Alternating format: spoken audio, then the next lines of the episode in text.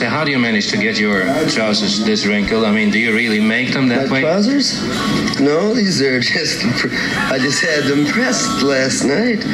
I don't understand. Välkomna till Vi snackar Dylan. Och idag ska vi träffa Rickard Ljungberg från Stockholm. Välkommen Rickard till eh, den här podden. Kul att du kan vara med. Hej, tack. Du, eh, du är ju känd som kyrkosångare.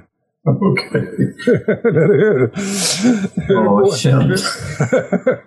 hur går det ihop med Dylan? Dylan är ju klart religiöst.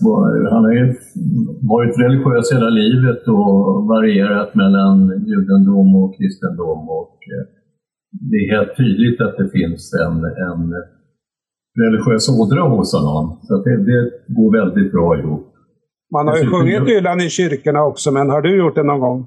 Nej, det har jag faktiskt inte gjort. Och den här låten som vi ska prata om idag, Stuck Inside Mobile, and the Memphis Blues Again, alltså den passar väl inte i kyrkan, eller vad tycker du?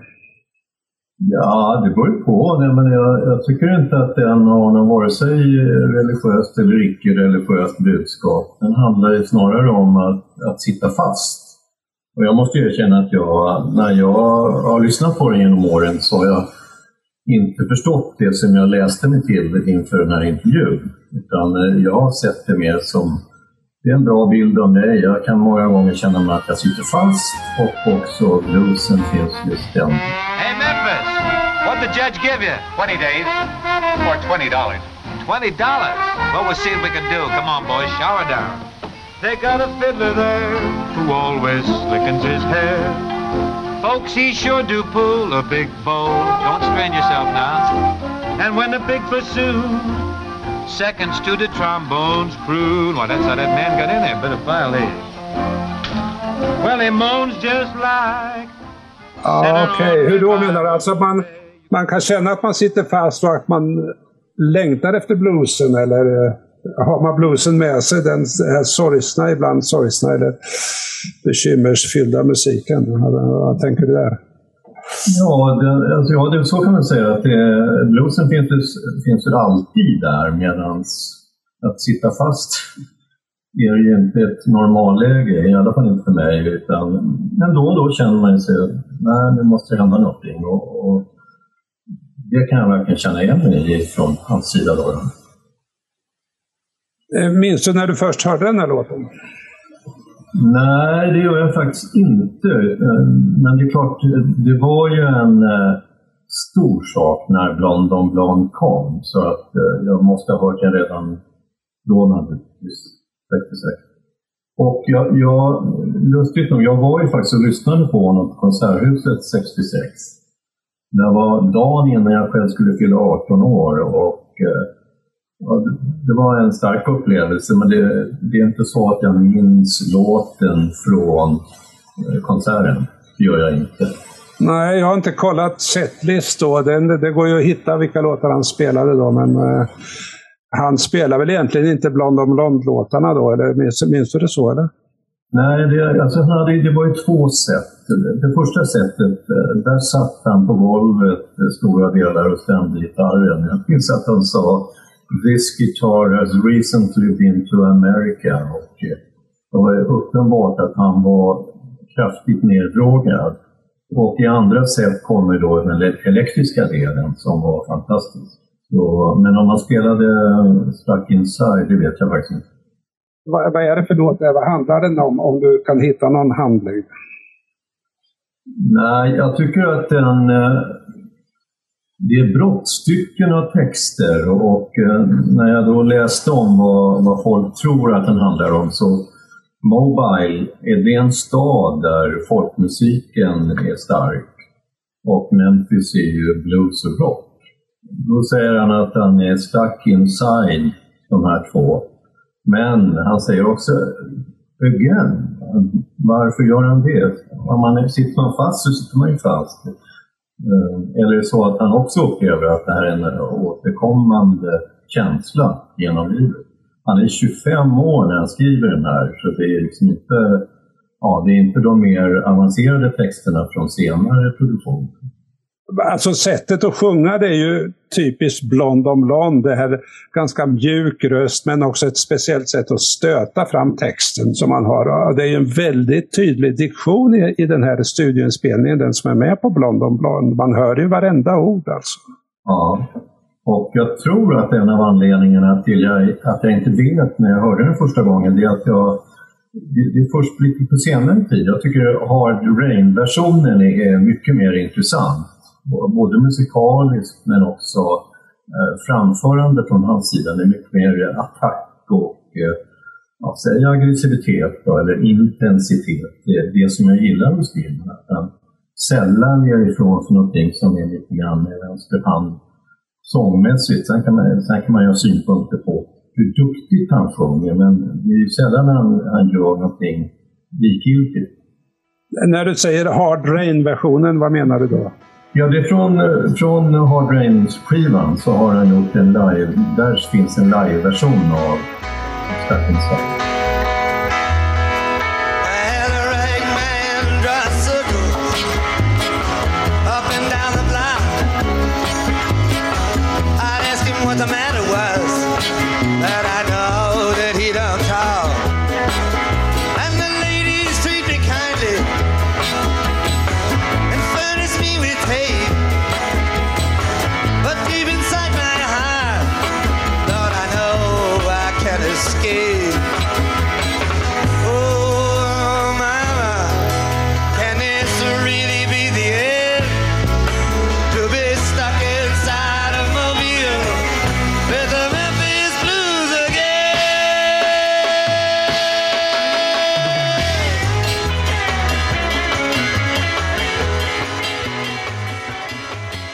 Han gjorde ju den här eh, inspelningen till Blond on Blond och gjorde ganska många inspelningar. Och sen så dröjde det tio år innan han, innan han gjorde den på scen.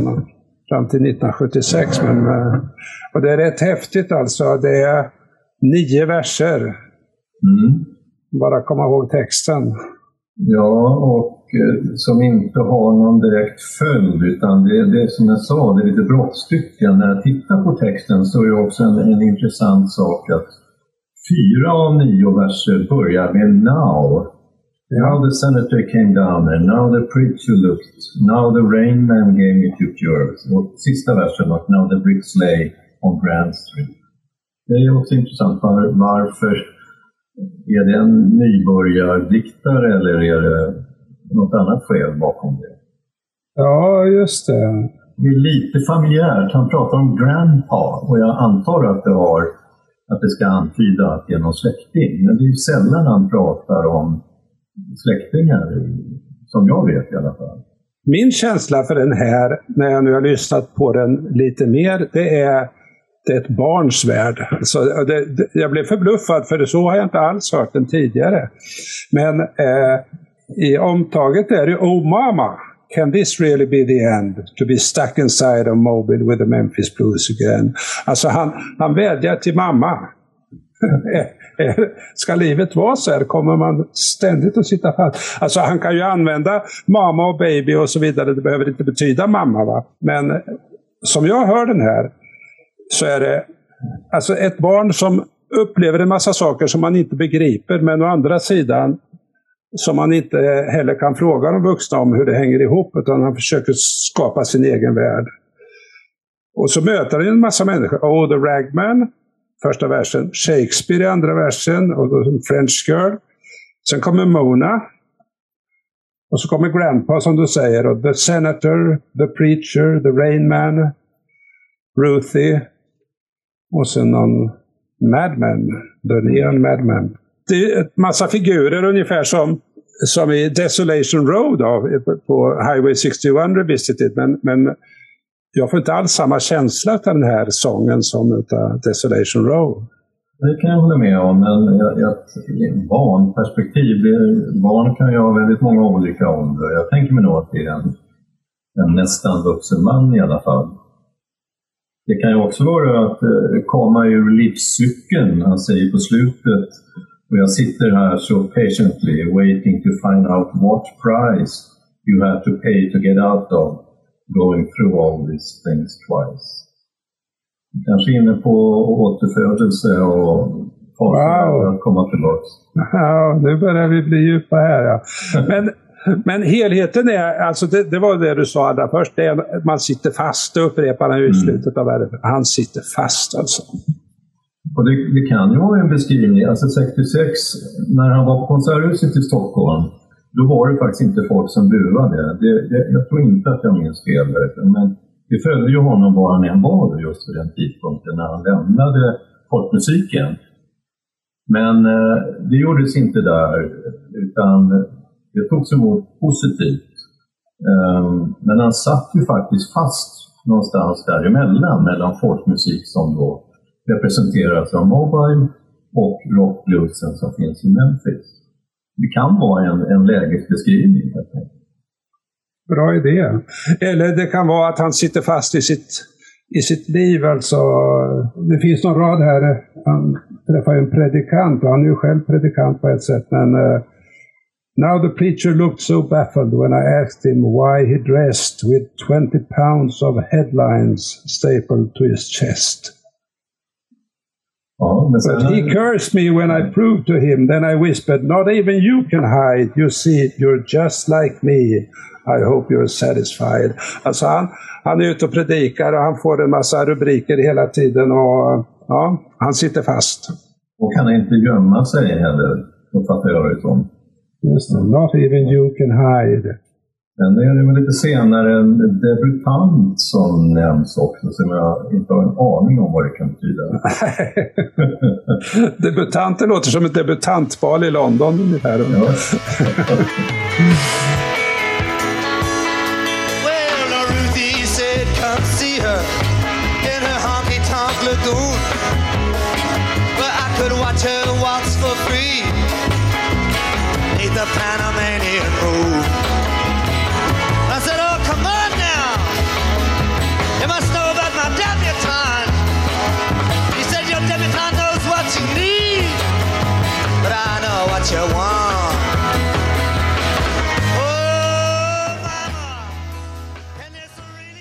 Men det är klart att som ung så gillade jag naturligtvis vissa uttryck då mot slutet där så, så säger väl debutanten eh, när hon säger Your debutant just knows what you need, but I know what you want.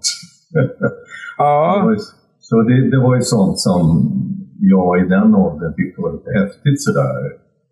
Ja, det är just det. Det är Ruthie. Ruthie, det är lite tvetydig situation här. Ruthie, hon är ju i sin Honky Tonk Lagoon. Where I can watch her walls for free. Neath her Panamanian moon. Okej, och du är 19 år och ska fylla 20. Ja, Wow, wow, wow. I know what you want. Och de här Neon Madmen som är i näst sista versen, eller sista versen. Ja, vad är det? Är han igång alltså? Where the neon madmen climb, they all fall there so perfectly. It all seems so well timed. And here I sit so patiently. Alltså nu sitter han ju på, på golvet i konserthuset i Stockholm och försöker få gitarren att stämma. Ja, troligtvis. Ja. Det börjar med The Ragman Rawside Circle. När man tittar på det så en del uppfattar att det är Satan. Ja. En, an, en annan översättning är lumpsamlare. I samma vers där så And the ladies treat me kindly and furnish me with tape. Då undrar man, vad är det? Är det förse honom med tejp eller är det så att han någon drog? Och, men så avslutar han också But deep inside my heart I know I can't escape. I know I can't escape. Jag, jag har en löjlig association till detta. I tidningen idag läste jag att ett flygbolag har beordrat sina flygvärdinnor att inte tejpa fast passagerarna. Har du hört det? Nej. Jo, de har upptäckt att det är fler och fler som uppträder bråkigt på flygplan och då ska flygvärdinnorna hantera det där. Då tar de en rulle tejp, eh, silvertejp och tejpar fast dem i stolen.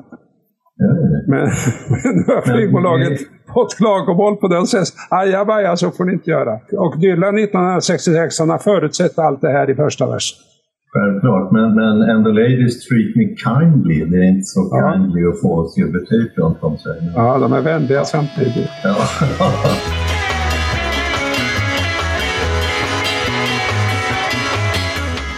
Så det är Mona där och det är Ruthie där och det är lite av varje. Och det är också de här Railroad Men. They just drink up your blood like wine. Men det var här jag fick den här bilden av, du vet, när man är barn då får man en massa varningar.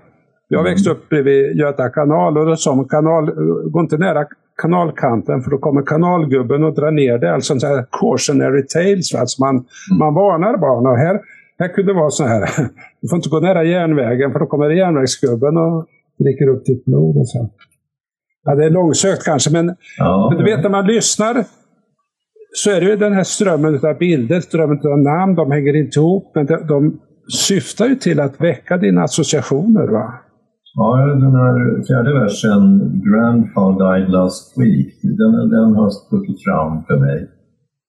Men eh, den beskriver ju hur folk blev chockade, men, men jag, jag, jag väntade att det skulle hända, för jag har fattat att han tappar kontrollen. Och så, when he built the fire on Main Street and shot it full of holes. Okej. Ja, för det här skulle kunna vara det att Igen, jag, jag liksom ska inte insistera min, tol min tolkning med barnperspektivet, men ändå alltså att barnet genomskådar de vuxnas hyckleri. Det är oh, så hemskt att, att pappa då. Och, och grabben säger, ja men jag visste ju det här, jag har ju sett, han höll på att bli galen och det här var bara, jag gick och väntade på det. Mm. Ja, men det håller jag med om. Det skulle mycket väl kunna vara så. Eh, sen i vers nummer sju då, då är ju The Rain Man med. Som ger honom två cures. Det ena och säger till honom att det är bara att hoppa in. Och det ena var Texas Medicine och det andra var just Railroad Gin. Och så blandade han ihop de här. Ja. And like a fool I mixed them and it strangled up my mind. Det är inte rätt. Han sitter fast i det där. Det här är ju 1965, 66 och så kommer det där motorcykelolyckan där han på något sätt tar sig ur i alla fall. Jag tänker också på den där låten There must be some way out of here. So the Joker to the... Alltså det är det där, jag måste slippa ut, va? Jag, måste, jag måste komma loss. Det, det, handlar ju om så mycket i den där låten. Är det All Along the Watchtower? Ja, det är den ja. Har du hört historien om John Lennon och Bob? Eh, ja, det finns väl flera, men John Lennon har ju skojat med den här låten. Ja, just det. Ja, nej, berätta. Jo, i sina efterlämnade papper så fanns det någon vers. Då kallade han en text Stuck inside of a lexicon with a Roger Thesaurus blues again. och det är ju rätt. Alltså då, då måste John mena det här att Bob när han skriver låtar då sitter han på måfå och slår i en ordbok och en, liksom ett lexikon och så rabblar han upp saker och så kör han in. Han, han har också sitt han skojar om posten. Det finns ju en avsnitt om posten här va? Att, att, eh, hur var det med mailbox och... Post office has been stolen and the mailbox is locked. Ja, just det. Och eh, John Lennon han säger att eh, han försöker skicka brev och det, han rimmar en mail på jail och sen så säger han How do I get out of this hell? I'm stuck inside of a lexicon with a Roger Thesaurus blues again.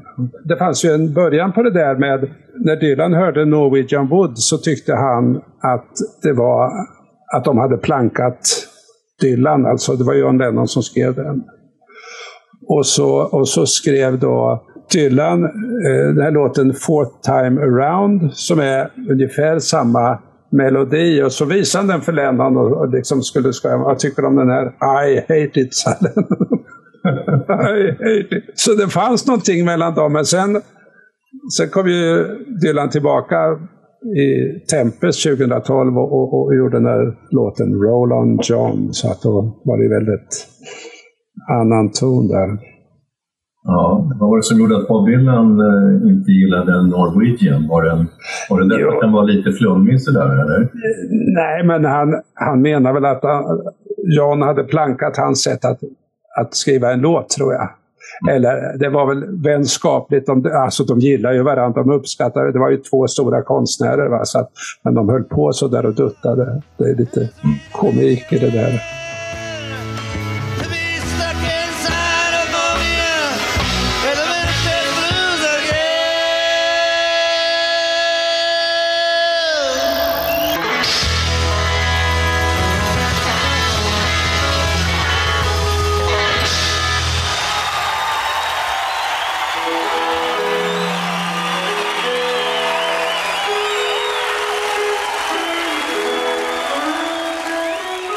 Men det- du, det här var väldigt roligt. Alltså, det är ju så fantastiskt när man säger ah, nu ska vi snacka om Memphis Blues igen. Ja visst, den hörde jag ju massvis då på 60-talet och sen av och till. Men, men att, att lyssna på den igen och att gå in i texten så här, ja.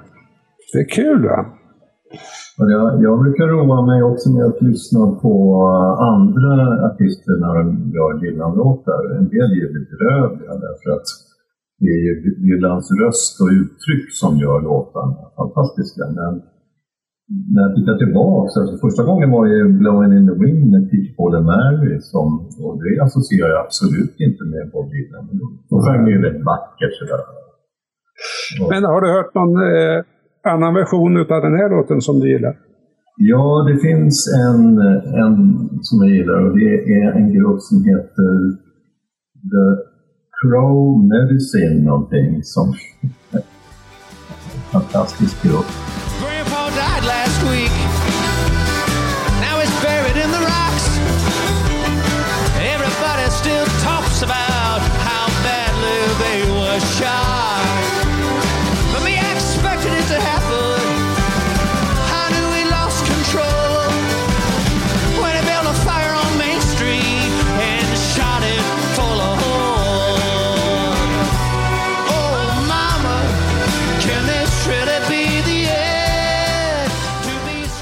Det är inte så många som gjort det. När man tittar på Spotify så är det, det är kanske fyra, fem stycken.